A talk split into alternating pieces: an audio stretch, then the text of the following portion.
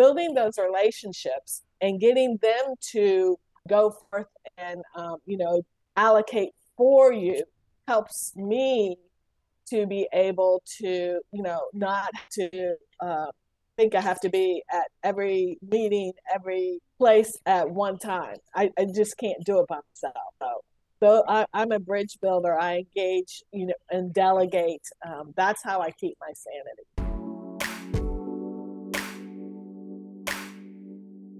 Hi, everyone. Welcome back to the All Inclusive podcast. On today's episode, I'm joined by Marcia Calloway, Chief Diversity, Equity and Inclusion Officer at San Ysidro Health. We discuss the impact of DEI in healthcare and the steps healthcare organisations can take to achieve a diverse and inclusive workforce that advances health equity. Marcia also reflects on her proudest moments so far leading DEI, the challenges she's faced, and how she overcame them. As always, before jumping into the video, make sure to hit that subscribe button, turn on your notification bell, and follow on your favourite podcast platform so that you never miss an episode. That being said, let's jump in. Hi, Marcia. Hello. Thanks for joining me on the show today. Thank you for having me. It's a it's my pleasure. Lovely. So let's kick things off. Tell the listeners a little bit more about you and your journey to where you are today. Okay. Well, I think my name is Marcia Calloway, but I go by MJ. Um, my pronouns are she and her. And uh, a little bit about me. I currently live in San Diego, California, um, but I was born and raised um, in a small town in West Virginia. Not many people would uh, uh, know that about me because I'm definitely a city girl, but I was. Um, I attended Springfield College. I have a undergrad degree in human services and a grad degree in organizational management and uh, leadership. So my professional journey into diversity, equity, inclusion, and belonging started. I was working for the YMCA. Um, I was um, um, the, the, director of procurement there, and um, my I started out in uh, um, um, creating one of their first supplier diversity programs. And so that's how my engagement in diversity, equity, inclusion, and belonging began. Making sure, again, a community organization, making sure we were engaging with the community and helping the community out because the community were our customers. Um, and then also, I'll say my um, journey started, my personal diversity equity, inclusion, and belonging journey started at my first year of college. So, growing up in a um, small town in West Virginia, as I mentioned, predominantly white town, my first year in college was a little bit um, surprising, a little bit, um, um, uh, I'll say, impactful because um, right away, you know, it was a little hard to um, fit in um, culturally because my background and culture um, was coming from a small town in West Virginia. Um, I so much wanted to be and fit in with, you know, the other black girls who, you know, came from the city, the urban life. And um, not so much in the beginning. Um, they automatically knew, hey, um, something's wrong here. She's not, she doesn't talk like us. She doesn't dress like us. And um, I was really um, um, hurt by that because I was thinking, well, we all we look alike, but yes, we look alike, but culturally we were different. So had to overcome that. Um, and I, I think that is one of the reasons why I do my, the work that I do today, um, because of that experience and culture and wanting to belong um, helping people um, belong in organizations, I guess, stem from that. So, um, and then um, as I grew into um, this journey on DEIB, I got to attend many seminars and webinars um, to help, you know, my understanding and my education in diversity, equity, inclusion, and belonging. And I went to a, um, I went to a I guess it was a conference, and um, early on, and a woman got up and um, she started talking about, I wish I, I wish I could remember this woman's name because I would go back and thank her today. But she got up and started talking about diversity, equity, inclusion in a way that I had never heard anyone talk publicly before. She started talking about microaggressions and being underestimated and all the things that I was thinking, you know, at work and experiencing was just coming to the forefront and tears running down my face because I was like, this lady is up there talking about everything that I've been experiencing that I've just been, you know, closeted. And she's talking on a stage in front of all these hundreds of people. And I was like, if she can do that, so can I. And that's what started really my journey into diversity, equity, inclusion, and belonging. Oh, lovely. So, um, what difference do you see diversity, equity, inclusion making to the healthcare sector? Um, well, in my position, um, I see uh, that, in healthcare, you know, everyone is busy. Um, we have um, uh, San Ysidro Health, where I work. Um, we have over 30 uh, locations, and you know the physicians, the PAs, uh, everyone is busy. So getting uh, time on their calendars, getting time to educate them is difficult.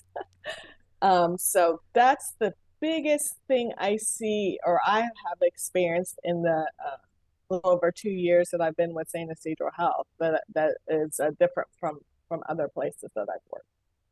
And so, how do you how do you tackle that? what have you found is as an effective way?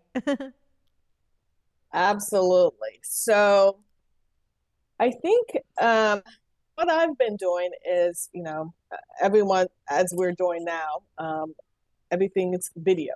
So e-learning is the is really the best way to tackle that uh, that problem.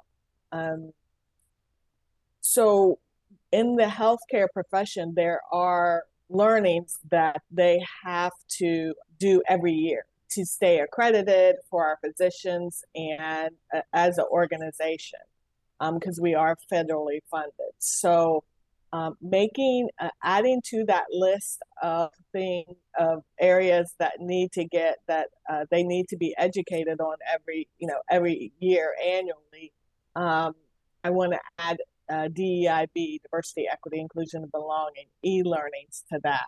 So working on getting um, a vendor that is um, can uh, provide e-learnings but um, at you know different levels because within the organization we have different levels um, of of our our workforce that have a good understanding of um, DEIB. So that's currently what I'm working on, but that's how I've found is going to be the best way to educate our staff. And then we have internal trainers to help us um, educate our staff in regards to diversity, equity, inclusion, and belonging.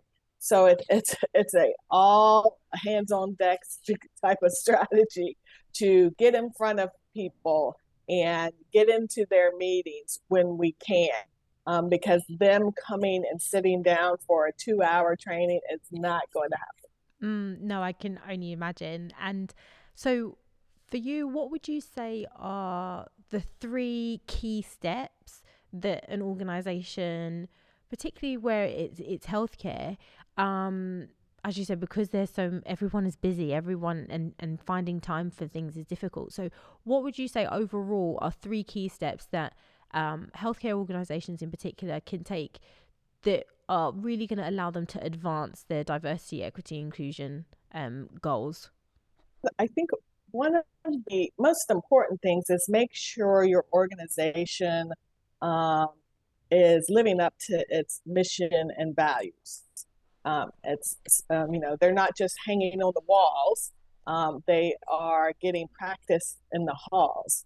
Um, so no misalignment there. Um, I think three I can think of is you know data and metrics. So I know you've heard this before because I've watched your podcast and you know metrics data is so important especially in um, in this arena. Um, so, um, and culture, I think, is another one, and resources. So, to just break those down a little bit, you know, data and metrics, what you uh, capture is important, and how you report it is also important.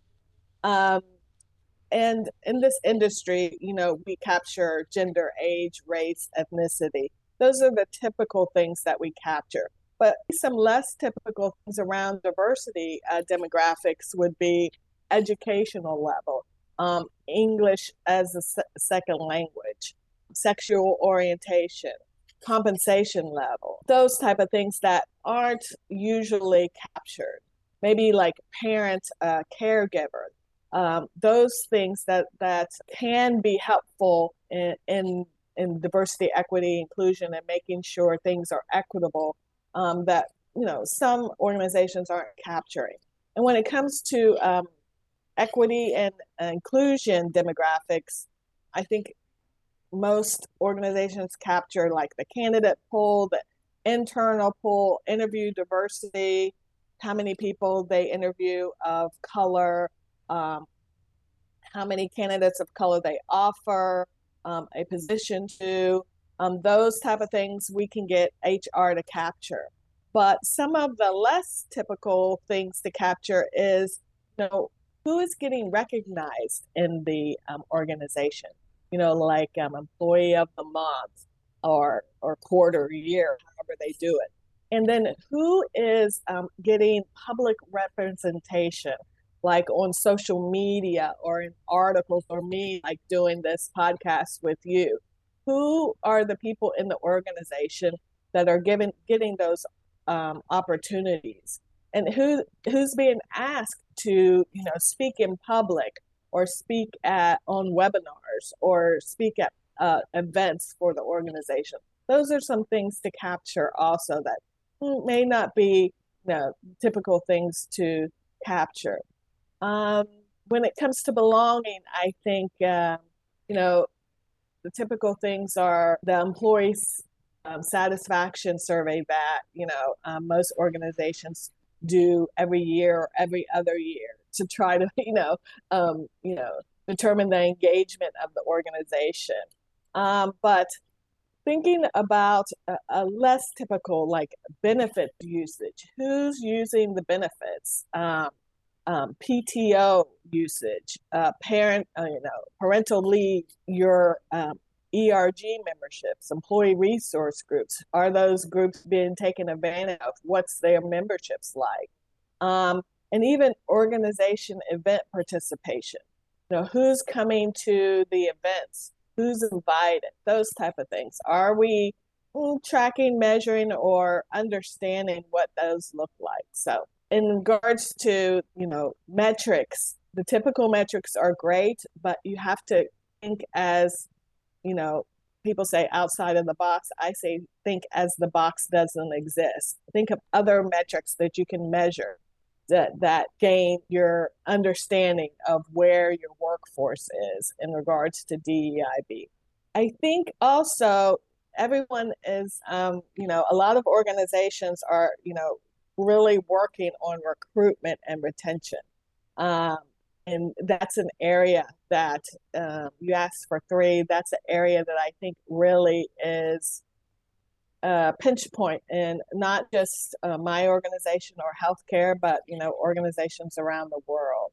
Uh, so your talent acquisitions teams really have to be educated on what is going on within your organization in regards to DEIB.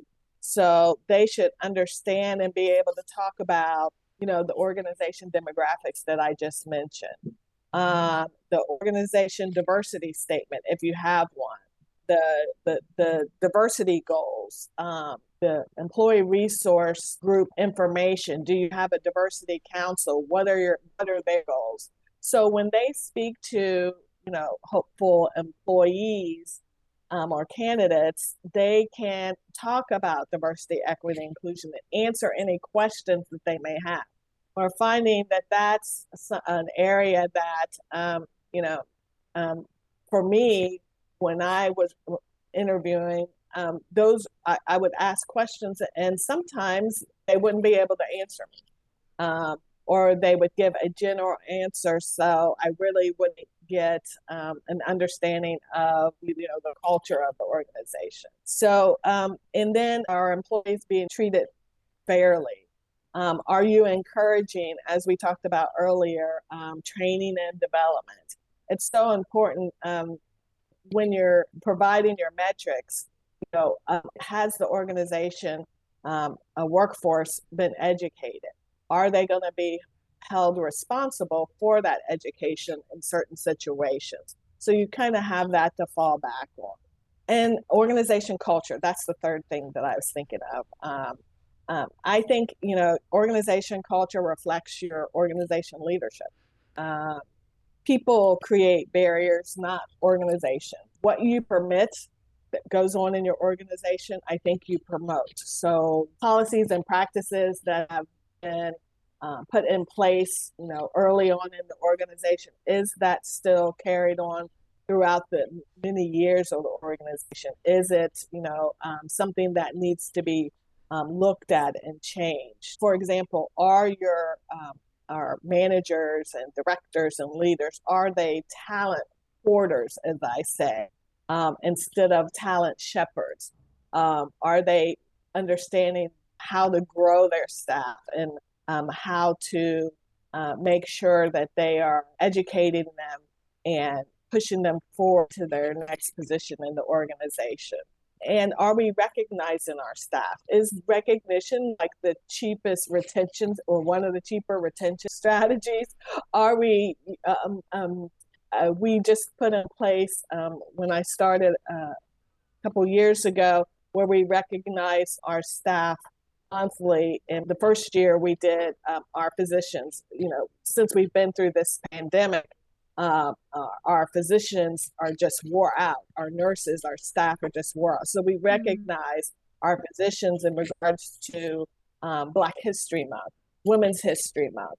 Um, so just that um, alone makes people happy. It, it, also builds relationships because um, having um, information, we ask them, you know, where they grew up, why did they get into community health, a little bit about their background. So that helps the uh, other uh, staff, you know, kind of understand uh, them a little bit better. Um, and maybe even find out that, hey, we were born in the same state or the same city, or we all, we like to play tennis on the weekends or something like that. Yeah. So, you know, the larger you get as an organization, it's difficult to build those relationships. So that is something else we put in place. So all of those things, you know, uh, working together um, help promote diversity, inclusion, and belonging. Mm, nice. uh, one more thing I wanted to uh, um, mention is also your benefits, you know, within your organization. Um, I know um, I heard I went to a uh, conference not too long ago and they were talking about benefits and something they brought up that I thought was really interesting is is tuition reimbursement. Now, is that equitable for everyone? Does everyone have the means to maybe pay for go back to school or go to school and pay for classes and then wait to get reimbursed? Yeah. Probably not. So, is that equitable benefits? Same sex benefits. You know, I, I I know that some organizations have them, but is that equitable for um, some, your employees? Um, pet benefits that could help me out a lot. Yeah. um, and then you know some uh, they also talked about some concierge benefits like childcare backup when you know some staff sometimes um, they have to call out because the the daycare is closed or something like that so did they have a backup childcare benefit or do they provide for some of the parents, their children are the first time going to college? Um, and you know all the forms and everything yeah. online that you have to complete mm-hmm. is there um, can we provide a tutoring for that for our employees would that help out uh, we have also um, our courageous conversations that we started um, also um, when about two and a half years ago, which um, has been an excellent way for our executive team to travel to our centers and um, they we uh, convene the leadership of that center staff and the executive team our ceo our senior vice president of operations they are there listening to the staff. And you know how it usually works is the staff has you know a director and the director has a vice president and it kind of goes up the ladder. Yeah. But here we have the executive team listening to them right there in front of them, sitting at the table, so they can tell the executive team, talk to them, and help them understand what's going great at their center, what they're doing well, how their um, how their um, community has changed since this three years or more pandemic, and then areas for improvement and how to improve. So those are some things that we put in place to help help with culture. Oh, fantastic. I know that's a lot, but no, I mean, and I think it just goes to show that there is a lot to do when it comes to um, creating these Absolutely. diverse, equitable, and inclusive environments. Um, it's not a, a, simple task by all means, but I think you've given us um, some really good uh, tools and, and, and insight into some of the pieces of work that you're doing that seems to be working, um, which is great. So, what in in saying that, What's been your kind of proudest moment so far? Uh, the two years that I've been here, I've accomplished a lot. I've put in an inclusion council in place. Um, we've added uh, an, an, additional ERG employee resource group. Um, as I talked about the courageous conversations, um, the National Heritage Month spotlights, um, as I told you about earlier. Uh, but one of the things that I think is really exciting that's going on now is the internal medicine residency program we have here. So we received a grant from the American Medical Association called Accelerating Change in Medical Education um, Innovation um, Grant Program. And um, what what I found from talking to our residents, and I, I talked to them about diversity, equity, inclusion, belonging, and what they've learned about diversity of you know your patients and the cultural background. And they said very little very little. So all of that education that our physicians are getting very little of it is about educating them about different cultures different um, ethnicities.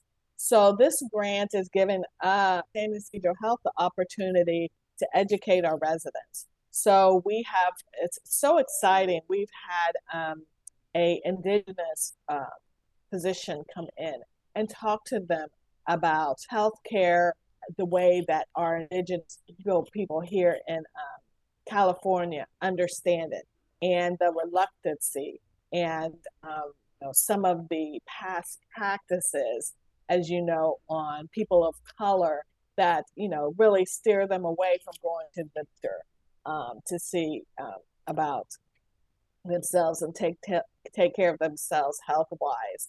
Um, we also have a um, educator coming in and talking about our LGBT um, patients and how to address them, and if we have any transgender patients, how to address if they've had augmentations or not.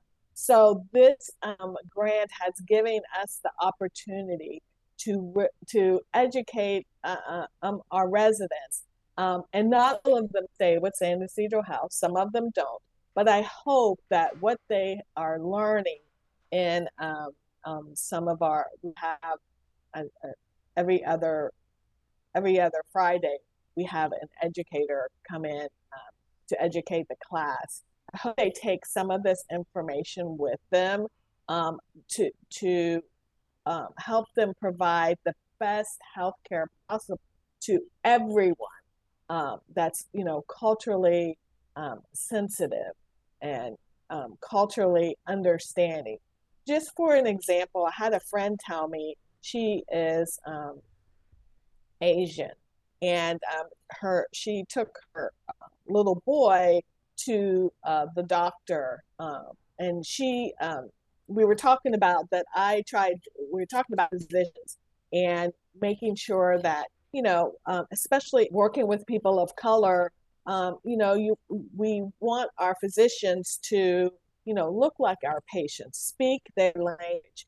Um, and we were on that subject, and she told me that, you know, she she thought that was a great idea, but um, her pediatrician was just someone that was available at the time.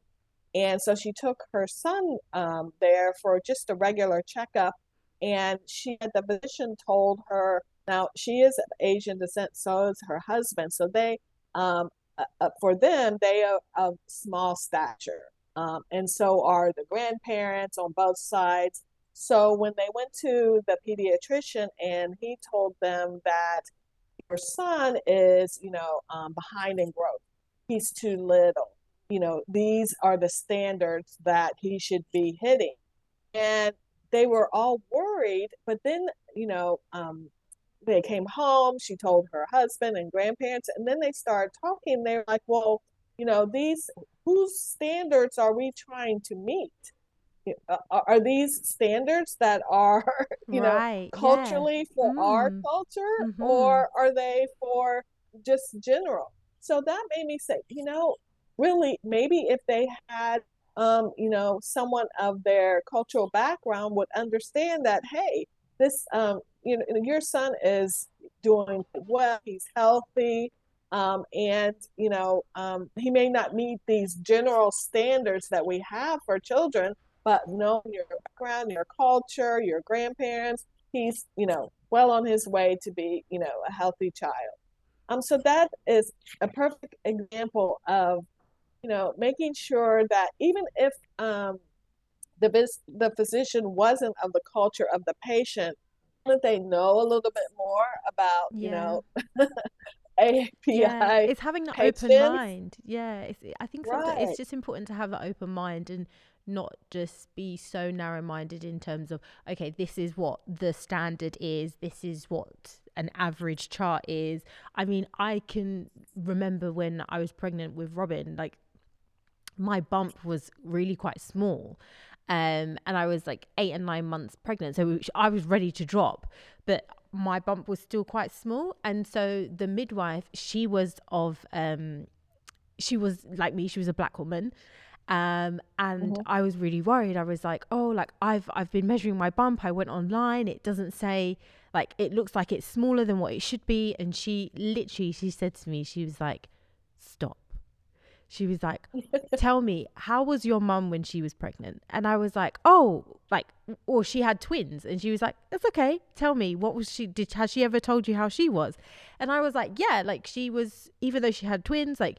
Everyone said that she was she looked great, and from the behind you'd never know that she was pregnant, um, and and yeah, she carried fairly small, and she was like, "Well, there you go." She was like, trust me i've and she measured me out and she was like you're fine. She was like everyone is different. She was like given that your mum was carried small i was I had a small frame.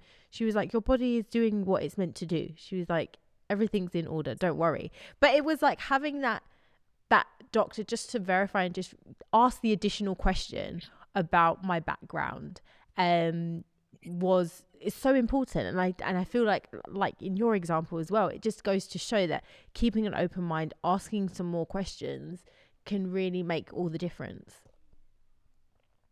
Right. Just being culturally sensitive and culturally understanding and and do a little more research you know on your patients. I mean, I know physicians are, you know, doctors are busy, but I feel like that is their role, that is their responsibility to engage with their patients in a way that the you know patients feel seen and heard and valued for coming in. Um, so that is one of the things that I'm most proud of that we are currently doing. So we're going, we've been documenting and uh, taking photos and um, recording so we can um, tell the story to our community that hey we are educating our doctors um, eh, you know in, in regards to diversity equity inclusion and belonging so they can you know the, the, the, the doctors that stay with us or, or even go to other communities that they are aware of these things. They're more sensitive. Mm. So, yeah.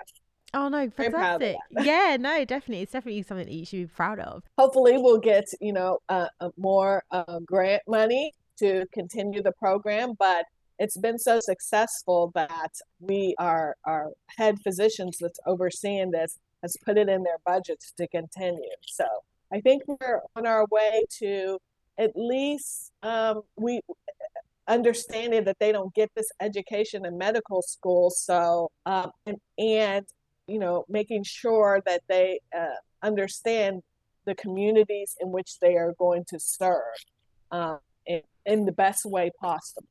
Yeah. Oh no, totally. And that sounds amazing. I'm I'm I've got my uh, fingers crossed for you for more for more grants to come through. But yeah, I think it's ever so important to to really educate and um be able to provide a, an even better service for for everyone that comes through your doors who um who need it. Um so right. Marcia, what we know that there's a lot to do with DEI. Like we've we've talked a lot about different programs, initiatives that that that are working. Um, but the other part of that is there's a lot to do and it's a lot to do for one person leading the way, right? So how do you manage everything? How do you stay on top and continue to keep your well-being um at the forefront to ensure that you don't kind of avoid that burnout? Yeah, burnout is real. Um I have been called the bridge builder because I engage everyone. Diversity, equity, inclusion, and belonging is just not my responsibility in the organization, but it is um, everyone's responsibility.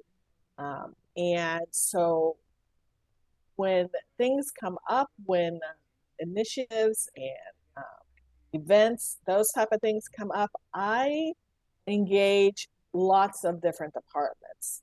Um, those that you wouldn't think of, like the IT department, um, they're all you know they're IT, so they just make sure your you know your technology is working fine. But making sure that they are at the table so they can recommend you know d- data analytic tools that can help um, um, establish you know baselines or um, for our demographics that we capture.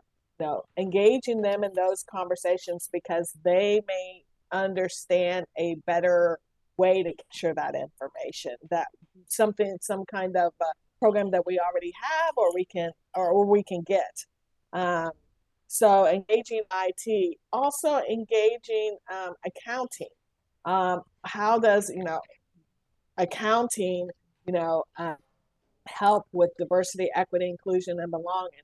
And my thoughts are, hey, I wanna I wanna make sure they understand the the programs that we are doing and why we are doing it. So then they can be my ally with the CEO says, hey, diversity needs this much, you know, budget because for this program. And this is why we think that they need, you know, this should be go through. So getting, you know, uh, uh, building those relationships and getting them to go forth and um, you know allocate for you helps me to be able to you know not to uh, think I have to be at every meeting, every place at one time. I, I just can't do it by myself. So, so I, am a bridge builder. I engage, you know, and delegate. Um, that's how I keep my sanity mm, no, I love that. I haven't heard that bridge builder. That's that's amazing, and I totally agree. I think um, the more people that are involved that are able to to contribute um, and aid in in this important change, um, the better. Um, and it's it's helpful for you, yeah. So I think it needs to be a problem not just you are solving, but everyone is pitching in to solve. So that's great. Right. Well, Marcia, I so much enjoyed our conversation today. Uh, thank you again for, for joining me. For anyone who is listening, how best can they connect with you? Sure, they can find me on LinkedIn, uh, Marcia Calloway, M A R C I A. Um, uh, um, I think there's a MJ, it's Marcia MJ Calloway, but please look me up there and um, I would be happy to engage um, or help support anyone that's you know doing this work because it takes all of us everywhere. And thank you, Natasha, because um, um, for having this platform um, because this educates and informs you know lots of people that they would never be able to touch. Oh, well, thanks again, Marcia. And um, I wish you all the best in the future.